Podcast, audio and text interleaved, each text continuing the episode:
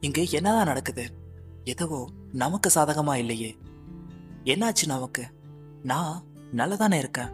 இல்ல மத்தவங்களுக்கு எதுவும் ஆச்சா? ஒன்றும் தெரியலையே. ஆம் புரிந்து விட்டது நான் பொறுமையுடன் இருக்கேன். பிறர் பொறுமை இல்லாம கத்துறாங்க. இந்த உலகத்துல மிக கொடுமையான விஷயம் என்ன தெரியுமா? பொறுமையாக ஒரு மனிதன் இருக்க அவன் சந்திக்கும் சோதனைகள் தான் எவ்வளவு துக்கம் மனவலி குமரி அழுது விடலாம் என்று தோணும் சிலருக்கு. இந்த பொறுமை நம் மனதுக்குள் ஆட்கொண்டு ஆட்டி படைப்பது என்று அறிவோம். நிதானம் அதை விட மிக முக்கியம்.